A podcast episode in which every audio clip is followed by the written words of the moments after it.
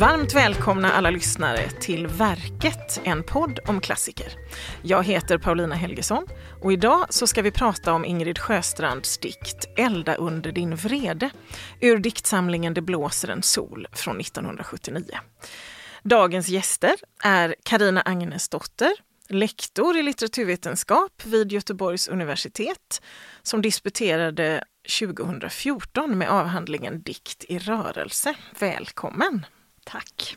Och med oss har vi också Jenny Wrangborg, poet som eh, debuterade poetiskt 2010 med diktsamlingen Kallskänken. Välkommen hit du också Jenny! Tack så mycket! Och kanske har vi någon lyssnare nu som sitter och tänker att elda under din vrede, den har jag inte kanske riktigt hört talas om. Är det verkligen en klassiker? Men just det ska vi faktiskt återkomma till senare i samtalet.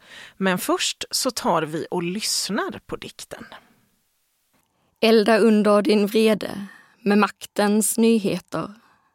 Dämpa inte din smärta över livet som stjäls ifrån oss. Trösta inte din sorg över världen som våldtas inför våra ögon. Elda under din vrede. Karina, berätta lite för oss om Ingrid Sjöstrand. Ja, eh, Ingrid Sjöstrand är ju författare. Hon skrev både för barn och vuxna och i alla genrer. Poesi, romaner, dramatik. Hon föddes 1922 och gick bort sommaren 2020 så att hon blev 98 år gammal och var verksam författare från 66 då hon debuterade som skönlitterär författare. Så relativt sent. Innan dess hade hon, eh, säger hon själv, mest varit hemma med barn men faktiskt skrivit en hel del som journalist, jobbat lite som lärare som hon också är utbildad till. Men 66 så debuterar hon med en barnbok som heter Jag heter Muff om en hundvalp Eh, I praktiken så var det förlaget Bonnier som hade satt ihop den där boken med utgångspunkt i några utav hennes barnprogram på radio för barn. Så Ingrid Sjöstrand själv hon räknar nästa bok, Kalle Wrångelbäck, som sin debut. Eh, och den tror jag många känner igen. Jag var själv barn på 70-talet, då gick den på tv med såna svartvita stillbilder. Eh, Kalle Wrangelbäck kom 68 och den väckte genast debatt och blev väldigt omtalad för att den skildrade en sexåring, Kalle, som eh, var utåtagerande och känslig. Eh, och man får liksom följa den här familjen och Kalle i en väldigt realistisk skildring som var ny för barnböckerna på den tiden.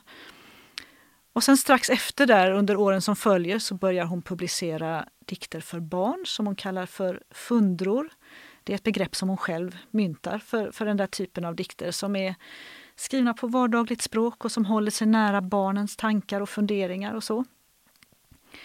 Eh, och hon börjar också där skriva, hon kommer, hennes första roman för vuxna kommer också 69, Kända nästet heter den. Och första diktsamlingen för vuxna kommer 70, den heter Nattbok. Och efter det så är hon fullt verksam som författare. Hon skriver oftast flera böcker varje år under hela 70-talet och en bit in på 80-talet och är otroligt produktiv. Och sen är hon ju också en väldigt samhällsengagerad författare. Så hon engagerar sig tidigt i boendefrågan och ser vad som händer med barn framför allt, men med också vuxna i städernas nya områden, de här som växer fram med miljonprogrammet och så på slutet av 60-talet och 70-talet. Eh, och hon försöker hitta ett alternativ till det så att hon skriver en bok som heter Samhem, en debattbok och propagerar för en ny boendemodell. Och det där tematiserar hon också i många av sina romaner, framför allt det här hur det fungerar med det alienerade livet i det moderna samhället och så. Under 70-talet så blir hon också mycket engagerad i de sociala rörelser som växer fram då. Det är kvinnorörelsen och miljörörelsen och fredsrörelsen. Och framför allt så är det kärnkraftsmotståndet som hon kommer att engagera sig i. Och i fredsrörelsen. Hon är med och startar en organisation som heter Kvinnokamp för fred 1979, det som sen blir Kvinnor för fred. Och då börjar hon också skriva mer dikter och sånt som man kan använda direkt i de här rörelserna. Mm. Och den dikten vi ska prata om idag, Elda under din vrede, hör ju hemma i den situationen kan vi säga. Kul! Ett långt författarliv. Det kan man verkligen säga. Mm. Alltså hon har ju, ger ju ut eh, nästan 40 titlar har hon gett ut eh, mm. under, sin, under ett halvt sekel publicerar hon sig också. Så det är verkligen ett långt och omfattande författarskap. Jenny, vad har du för förhållande till Ingrid Sjöstrand? Jag läste hennes dikter först i Kärlek och uppror eh, under min ungdom, tidiga ungdom. Eh, och de dikterna, och då bland annat Elda under din vrede Eh, tillsammans med till exempel Claes Anderssons eh, dikter i, i den antologin, fick mig att se att poesin kan vara någonting som talar om det som ligger nära vår vardag. Eh, om det vi upplever varje dag. Eh, det behöver inte handla om högtravande eh, kärleksstrofer eller eh, vidunderlig natur eller sådär, utan jag kan skriva om det som jag upplever i min eh, vardag. Eh, och det hjälpte mig, eh, Ingrid Sjöstrand, att inse. Och hade jag inte gjort det tror jag inte att jag själv hade börjat skriva eh, heller. Så det har varit avgörande. Så läste jag hennes diktsamlingar väldigt mycket under skrivprocessen med min, min debutdiktsamling Kallskänken då. Som, ett, som en inspiration, kanske då också främst för hur kan den politiska dikten se ut? Eh, så hon var en av de referenser jag hade i, i, i det arbetet, en, en förebild. Hur skulle du beskriva Ingrid Sjöstrands poesi? Hur skriver hon? det är väldigt, eh, väldigt rakt, rytmiskt och, och, koncentrerat. Jag tror att det är en av anledningarna till att eh, hennes dikter fortfarande fungerar så bra. Så även om de eh, lyriska tre trenderna förändras så har hon ett sånt eh, direkt tilltal som gör att hon behåller sin aktualitet så tror jag också att det handlar om hennes stora musikalitet. Alltså det finns ett väldigt fint flöde i det hon säger, vilket också gör det så självklart och direkt som det blir i då till exempel den här eh, dikten. Eh, så även om man kan tänka att det, det, ser väldigt enkelt ut och att det är ett väldigt så här, samtalets tilltal så är det samtidigt också väldigt väl avvägt eh, och precis. Alltså, man fattar att det ligger mycket jobb bakom för att kunna klar, tala sånt klarspråk. Sen arbetar hon ju väldigt mycket med motsatspar också. Eh, att ställa kontraster mot varandra till exempel, som är väldigt effektivt. Speciellt då eh, om man talar om, om det retoriska i dikterna som som Karina har kollat väldigt mycket på. Jag, jag, I eh, hennes senaste diktsamling så avslutar hon eh, efterordet eh, med den här raden. Är du oroad, sprid oron i befolkningen.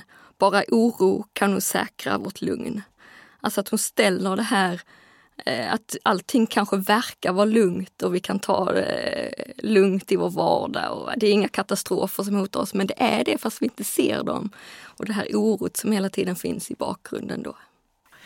Karina, jag tänkte att vi ska få höra lite om den här diktsamlingen som Elda under din vrede ingår i. Det blåser en sol från 1979. Mm. Eh, det, är, det är Ingrid Sjöstrands fjärde diktsamling för, för vuxna och här kan man väl säga att hon har hittat sitt lyriska språk. De första två diktsamlingarna är det hon kallar för drömdikter, lite mer surrealistiska dikter. Och sen så letar hon sig vidare via lite sådana här 70-talsexperiment till den här. Och här kan man säga att här, så som hon skriver i den här diktsamlingen så fortsätter hon sen att skriva i sina många efterföljande.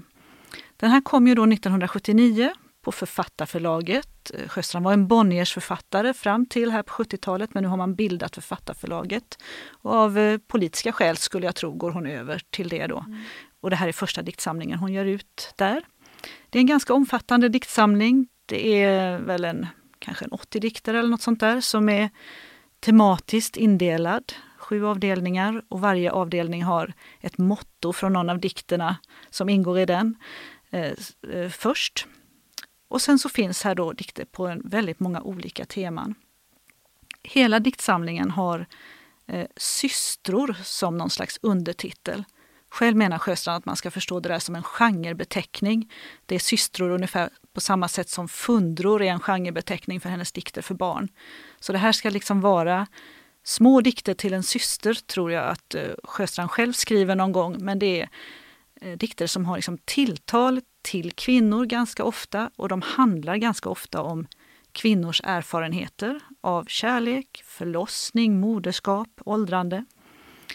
Men så finns det också dikter som handlar om naturen och om livet i stort. Den är väldigt humoristisk och samtidigt väldigt, väldigt allvarlig. Eh, och i den här diktsamlingen så finns då en avdelning som heter just Elda under din vrede, där den här dikten som vi pratar om idag finns med. Och det är en avdelning med lite mer uttalat politiska dikter. De är ganska fast grundade i kvinnorörelsen på 70-talet som ju hade vuxit sig stark då. Så att här skriver hon om hur världen skulle bli om kvinnorna fick skapa den själva.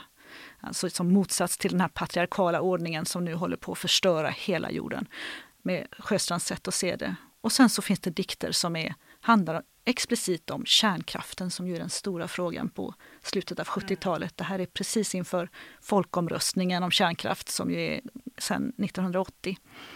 Eh, så att eh, där finns en handfull dikter som kommer att få eget liv och lyfter sig ut ur diktsamlingen och fortsätter att leva på olika sätt.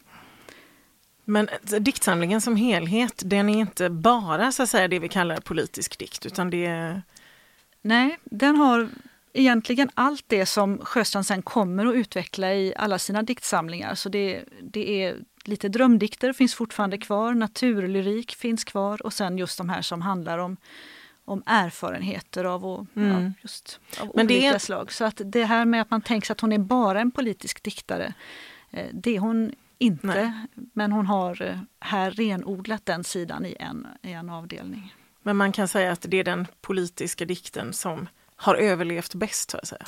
Ja, och vissa mer sentensartade eller sådana mm. här dikter som verkar rymma någon slags eh, livskunskap eller mm. vishet, de är nog egentligen de som har fått allra mest spridning. Det mm. finns ju en liten, liten dikt som är sådär, om jag nu ska ta den ur minnet, att du som tycker att dagarna går och livet flyr, ta dig samman och gör någonting onyttigt. Ja, den är ljuvlig. Ja, den tror jag om man söker på nätet så den talar till väldigt många människor, ja. inte minst idag. Och den är ju inte politisk på något sånt Nej. här uppenbart sätt. Men eh, i den här diktsamlingen finns många utav de dikterna mm. också som verkar sätta fingret på något allmänmänskligt väsentligt.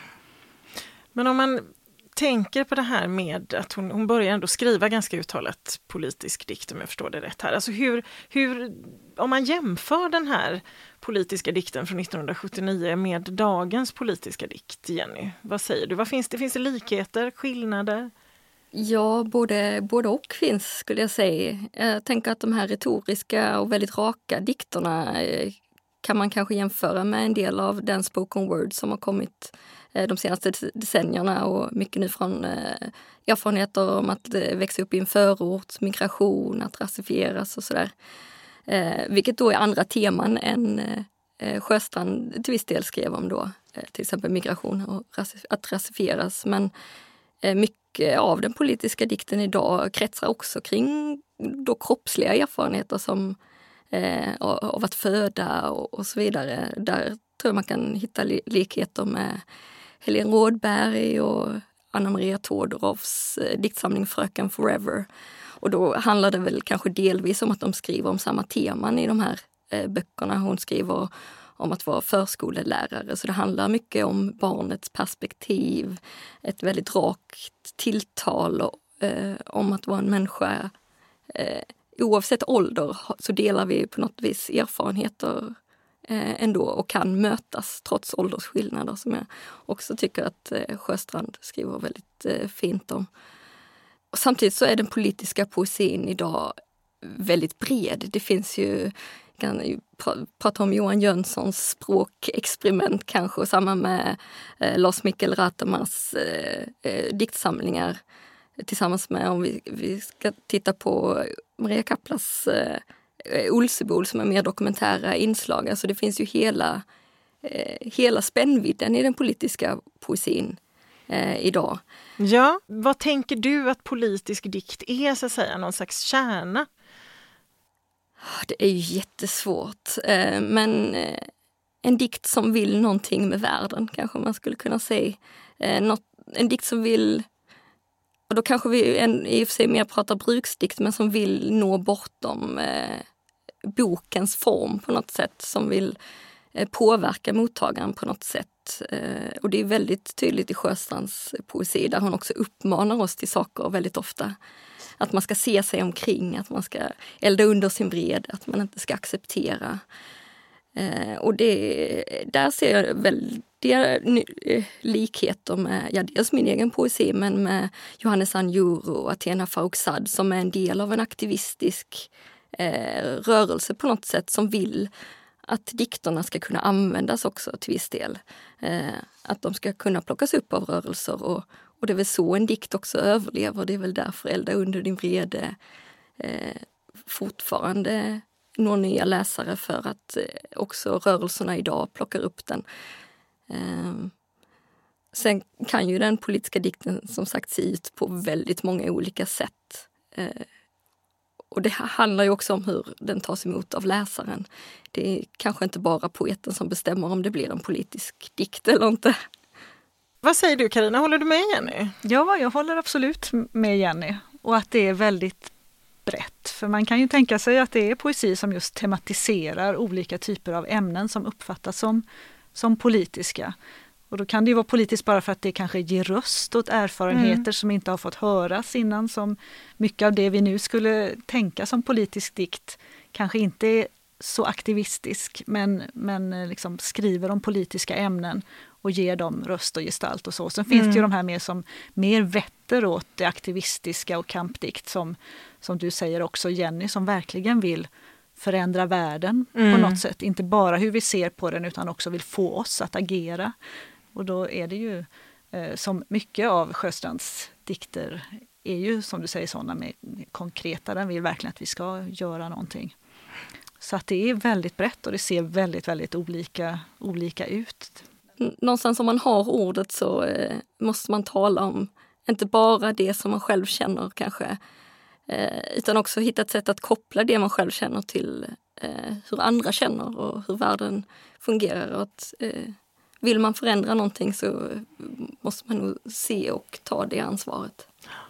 Alltså jag funderar lite grann på hur den här diktsamlingen mottogs när den kom 79. Kan vi säga någonting om det Karina? Alltså det här är ju 79 så man kan säga att det är ju efter precis slutet av det väldigt politiserade 70-talet. Eh, kritikerna är helt med på båten kan man mm. säga när den här kommer ut. Den, den recenseras eh, ja, i kanske får en tiotal recensioner eller så, vilket mm. ju är ganska mycket både i rikstäckande press och i, i landsortspress. Och överlag kan man säga att eh, kritikerna är positiva, positivt inställda. De tycker att detta är är fint på olika sätt.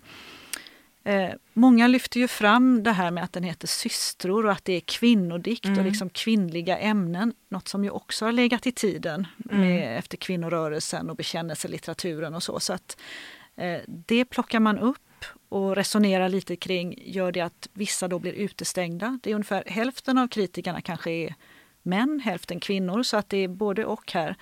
Men som någon av de manliga kritikerna skriver att man som manligt fä ingalunda är utesluten ur den här kaffedoftande gemenskapen. Men kanelbullen får man baka själv. Skriver Tycker jag är lite fint. Men det... Oerhört bra formulerat. Ja, precis.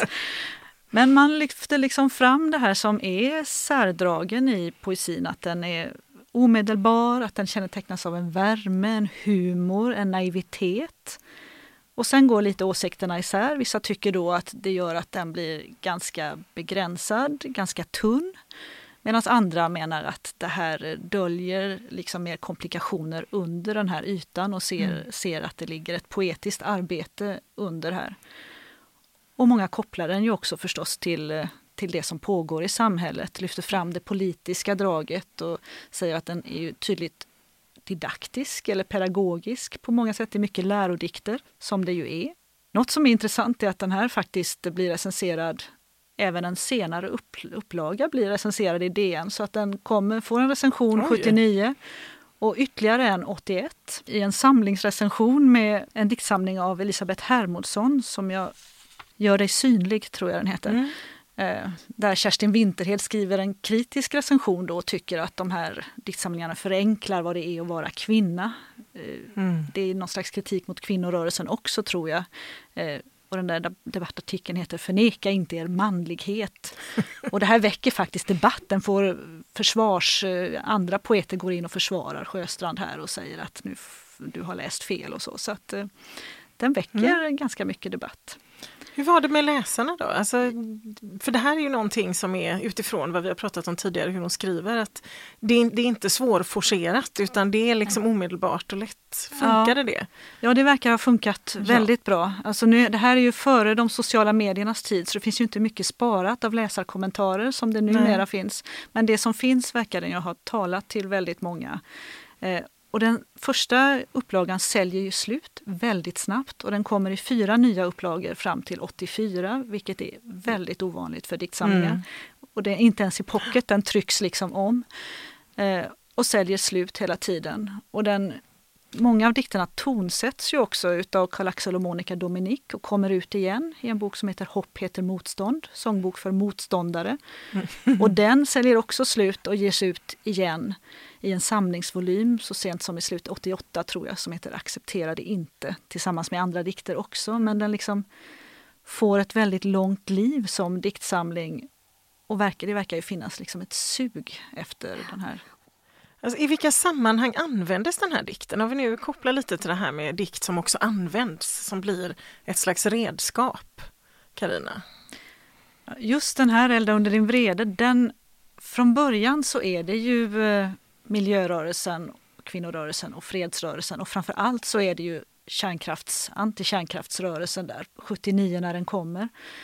Eh, den ges faktiskt ut innan den har kommit i diktsamlingen, tror jag att det måste vara, i en antologi som Kulturaktion mot kärnkraft satte samman lite hastigt verkade inför folkomröstningen som fick heta Elda under din vrede och det är liksom första gången jag har sett den då. Så den landar ju helt i Eh, antikärnkraftsrörelsen mm. först. Och sen så kommer ju, den är ju tätt sammanbunden med fredsrörelsen. För här på 70-talet så är kampen mot kärnkraft är också kampen mot kärnvapen. De är helt sammanlänkade. Mm. Och efter 80 där när kärnkraftsomröstningen är avklarad och linje 2 har vunnit och, och liksom ämnet lite glider av den politiska agendan så är det ju istället fredsrörelsen som växer till en massrörelse. Det är efter mm. att man har beslutat sig för att, Nato har beslutat sig för att placera ut medeldistansrobotar i Europa. Och det ger en sån enormt tändande gnista just mm. till fredsrörelsen. Eh, och den här dikten passar ju precis i där så att den kommer under hela 80-talet att läsas på otaliga, man hittar den överallt vid manifestationer, på flygblad, tryckt på olika sätt och Sjöstrand läser den själv på alla ställen hon är uppe, och, alltså den li, ligger precis där. Mm. Sen har den ju fortsatt att användas inom miljörörelsen. Den plockas upp av Miljöpartiet till exempel som ju bildas mycket ur det här kärnkraftsmotståndet. Ja. Eh, och finns faktiskt tryckt i deras första partiprogram. De hade ju länge idéprogram och handlingsprogram och sånt men 94 när de kommer in i riksdagen igen så bestämmer de sig för att sätta ihop ett riktigt partiprogram. Och det avslutas med den här dikten. Ja, innan vi grottar ner oss lite mer i det här med klassikerfrågan så tänker jag att Jenny, vilka är, om vi pratar om klassiker när det gäller politisk dikt, vilka är det då man pratar om? Pratar vi i en svensk eh, kontext så eh, eh, skulle säga att eh, Sonja Åkessons Vara vit mans slav till exempel eh, fortfarande känns väldigt eh, aktuell eh, Märta Tikkanens århundradets kärlekssaga som ju också har debatterats eh, de senaste åren i förhållande till omdiktningen. Eh, Inom ar arbetardiktningen, som då är en genre inom den politiska dikten får vi väl säga, så Stig Sjödins eh, sotfragment. Eh, och då kanske speciellt den dikten som eh, inleds motsträvigt och med hjärtat fyllt av trots. Så det här är dikter som Ja, speciellt Sjödin används fortfarande också väldigt mycket inom arbetarrörelsen eh, och många av arbetardiktarna eh, diktar eh, i hans tradition kanske man kan säga och ger blinkningar till honom i sina dikter. Eh, vi har Göran Sonnevis eh, dikt om Vietnamkriget. Ja, och sen såklart Brecht och Neruda. Om man ser vad som hände på Utöya så användes ju också eh, Nerudas rad om att ni kan döda alla rosor men aldrig hindra våren. I efterspelet där som, som en kommentar. Eh, sen, alltså, Ingrid Sjöstrands alfabet är också en, en klassiker såklart. Det finns ju hur mycket som helst. Men jag tänker att nu ska vi äntligen komma till den här frågan som jag hela tiden lockar med. Är Elda under din vrede en klassiker, Karina? Den där typen av politisk dikt eh, handlar ju ofta om situationsbundna frågor eller tidsbundna mm. frågor och mycket försvinner när väl de frågorna försvinner från ja. den politiska agendan. Så har det ju inte blivit med Elda under din vrede. Eh, även om den börjar där med, med, i fredsrörelsen och miljörörelsen så letar den sig ju vidare. Säkert framför allt för att den publicerades i den här Kärlek och uppror. Jag skulle tro att det är nyckeln till, mm. till den status. Den hittar nya generationer och poppar ju upp överallt i, i samtal om rasism till exempel. Och för att inte tala om metoo-rörelsen där den helt plötsligt blir en av de centrala texterna runt metoo-rörelsen och dyker upp överallt där och människor tatuerar in den och broderar den och har med den eh, överallt. Och då har den fått ny aktualitet och känns som att den fortfarande säger någonting helt aktuellt om det som händer oss nu. Det är inte så vanligt med politisk dikt. Så att på så sätt så skulle jag nog kunna säga att i sin genre så är den en klassiker. Eller möjligen på väg att bli eftersom det är nu det är 40 år sedan den skrevs ungefär och att så många generationer har plockat upp den i nya sammanhang. Mm. Jag tycker det blev extra tydligt nu i metoo-rörelsen. Jag läste på någon blogg någon som skriver egna saker men som när det här metoo hade briserat där i november är det väl 2017 så skrev att idag kan jag inte säga någonting. Det enda jag får låta någon annan säga allt vad jag vill säga och så låg dikten där som, liksom som den enda kommentaren. Och då kändes det som att det var ju en kärnkraftsdikt men nu säger den allt jag vill säga om precis det som har hänt. Ja. Och där tror jag att formen också eh, har, eh, alltså att det handlar om den formen den är skrivit i, att den är väldigt koncentrerad. Speciellt i vår tid. Jag tror att många faktiskt idag tar del av dikter på Instagram till exempel. Och där är formatet väldigt begränsat. Det får helst eh, högst vara några få rader eh, för att passa in i den här rutan. Och det gör att den här dikten Dels funkar den jättebra att läsa på politiska möten. Eh, för att läsa dikt på en demonstration är inte helt självklart. Alltså det är så mycket ljud och röster så man måste vara väldigt koncentrerad. Och det funkar jättebra med det här eh, jättekorta koncentrerade eh, formatet. Samtidigt sam, samma sak med att inleda ett, ett möte med en dikt som har varit en stor tradition inom till exempel arbetarrörelsen. Inte lika mycket längre men där är det också det här korta formatet som passar väldigt bra. Så att jag tänker att den också överlever på grund av att den är så koncentrerad och direkt. Eh, som också funkar då i, i de nya digitala, den digitala tiden också. Mm. Jag tänker med att, att just en dikt blir en klassiker handlar ju också ofta om att man kan minnas den. Alltså det är inte som de stora romanerna, där är det de stora berättelserna som fastnar på något vis. Men när det gäller poesi har jag en känsla av att just det här att rader sätter sig i minnet, man kommer ihåg dem och så, att det är viktigt. Och den här har ju verkligen gjort det. Framför allt, det finns ju väldigt många som kan säga elda under din vrede som inte har en aning om att den kommer från den här dikten. Mm. Att det har blivit nästan ett bevingat uttryck. Och det tror jag också påverkar, det har ju med formen att göra. Den är så otroligt slagkraftig och sätter sig faktiskt eh, i oss. Många av de eh, antologier med politisk poesi som kommit ut de senaste hundra åren har varit de som satt sen vilka som till viss del då bestämmer vilka som ska överleva av de här dikterna. Eh, tillsammans då med att dikterna fortsätter användas inom rörelser. Eh, så det tror jag är avgörande också för vilka som, dikter som blir eh, framtidens klassiker Ja, sen tror jag den här verkar ju vara väldigt politisk på ett sätt. Jag har ju ett projekt där jag följer användningen av Elda under din vrede nu under 40 år och, ser vad, och pratar med människor som på något vis har varit berörda av den.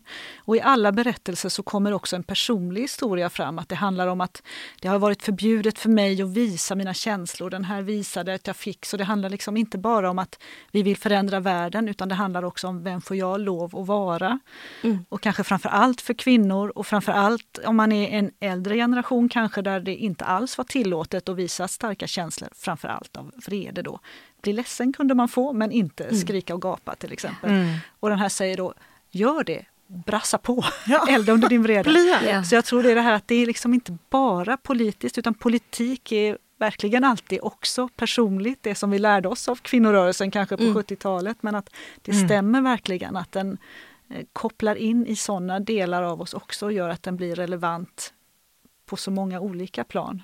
Men jag tänker om vi tittar på själva dikten lite grann. För vi har ju konstaterat här nu att den har så att säga kunnat vandra ifrån sitt ursprung och vara en dikt mot kärnkraft, kärnvapen kanske primärt till att få plats i andra rörelser. Kan man säga att politisk dikt som inte är för specifik, är det det som är nyckeln till framgång? Att det inte bara dör som du sa tidigare med sakfrågan. Vad tror du om det Karina?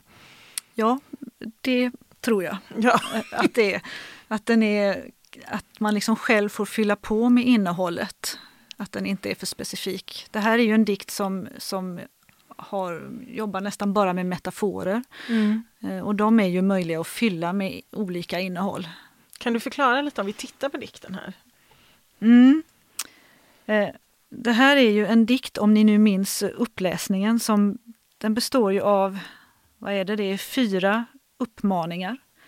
Så hela dikten är egentligen bara en, en hopning då av uppmaningar som har hela tiden också de här känsloorden i slutet av versraderna så den gör ju att den laddas med en otroligt stark känsla. I slutet av en versrad så gör man ju automatiskt en liten paus och det gör att det som står där får ju, så här är det ju vrede och smärta och sorg och så kommer vrede igen då. Eh, Det gör att känslan blir ju helt central bara på hur Mm. dikten är. Om vi tar den från början där, elda under din vrede, det är ju det som är det är det tror jag som är själva klon. Alltså det här Mm. elda under din vrede är otroligt starkt. Det är ju den som fastnar också. Ja. Så där slår den ju an nästan en biblisk ton skulle jag säga. Alltså den Ja. heliga vreden eller den Ja. rättfärdiga moraliska vreden är det ju. Det är inte någon som blir lite ilsk här utan här är det verkligen eh, Det är fortfarande så. inte p-boten utan här är det här är Ja, det och så har man saker. just maktens nyheter. Det är ju det där Ja. som kopplar den till en aktuell situation. Men nästan vilken som. Makten har Ja. ständigt nya, nya Mm. nyheter. Och sen har vi ju det här, dämpa inte din smärta över livet som stjäls ifrån oss. Där kommer motståndarna in. Va? Där är det Mm. någon som kommer in och vill stjäla själva livet ifrån oss. Så där är det ju också ett vi man skriver fram. Det är vi och dem som är effektivt. Och sen tror jag just den där nästa metafor är som trösta inte din sorg över världen som våldtas inför våra ögon. När den skrevs så handlade det ju verkligen, då är det ju en metafor för att beskriva hur världen, man våldsför sig Mm. på världen med miljöförstöring och med, med Mm. kärnvapen, hotet och sådana saker. Men i senare när metoo plockar upp den här så blir ju helt plötsligt så handlar det liksom om våldtäkt och sexuella övergrepp och så.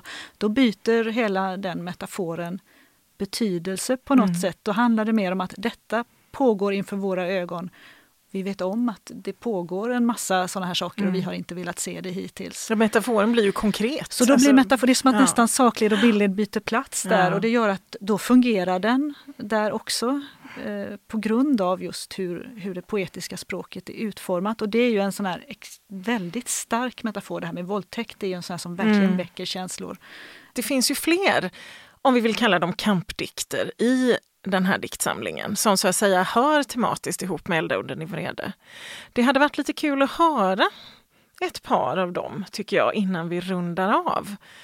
Nu tänker jag, Karina, vill du börja? Har du någon som du... Ja, det var kampdikter du tänkte dig alltså. Jag har, eh, jag har valt en som kanske inte är en kampdikt men som den, är jag. av den här koncentrerade typen Ja. som, som passar bra på Instagram kan man säga. Ja. Den går så här. Friheten finns inte, men frihet finns. Frihet att inse det nödvändiga. Frihet att förhålla sig till det nödvändiga. Frihet att undgå det onödiga. Dröm inte om friheten. Använd din frihet. Den är jättefin. Och den tycker jag man kan säga skulle ju kunna vara någon slags, använd din frihet. Ja, är ju verkligen... verkligen eh, politiskt. Det är Ja, politiskt på det precis. sättet. Det handlar ju om att agera här Ja. och nu och inte stå och bli nedslagen på något sätt. Vi har Mm. mycket bra rader här idag. Elda under din vrede, använd din frihet. Mm.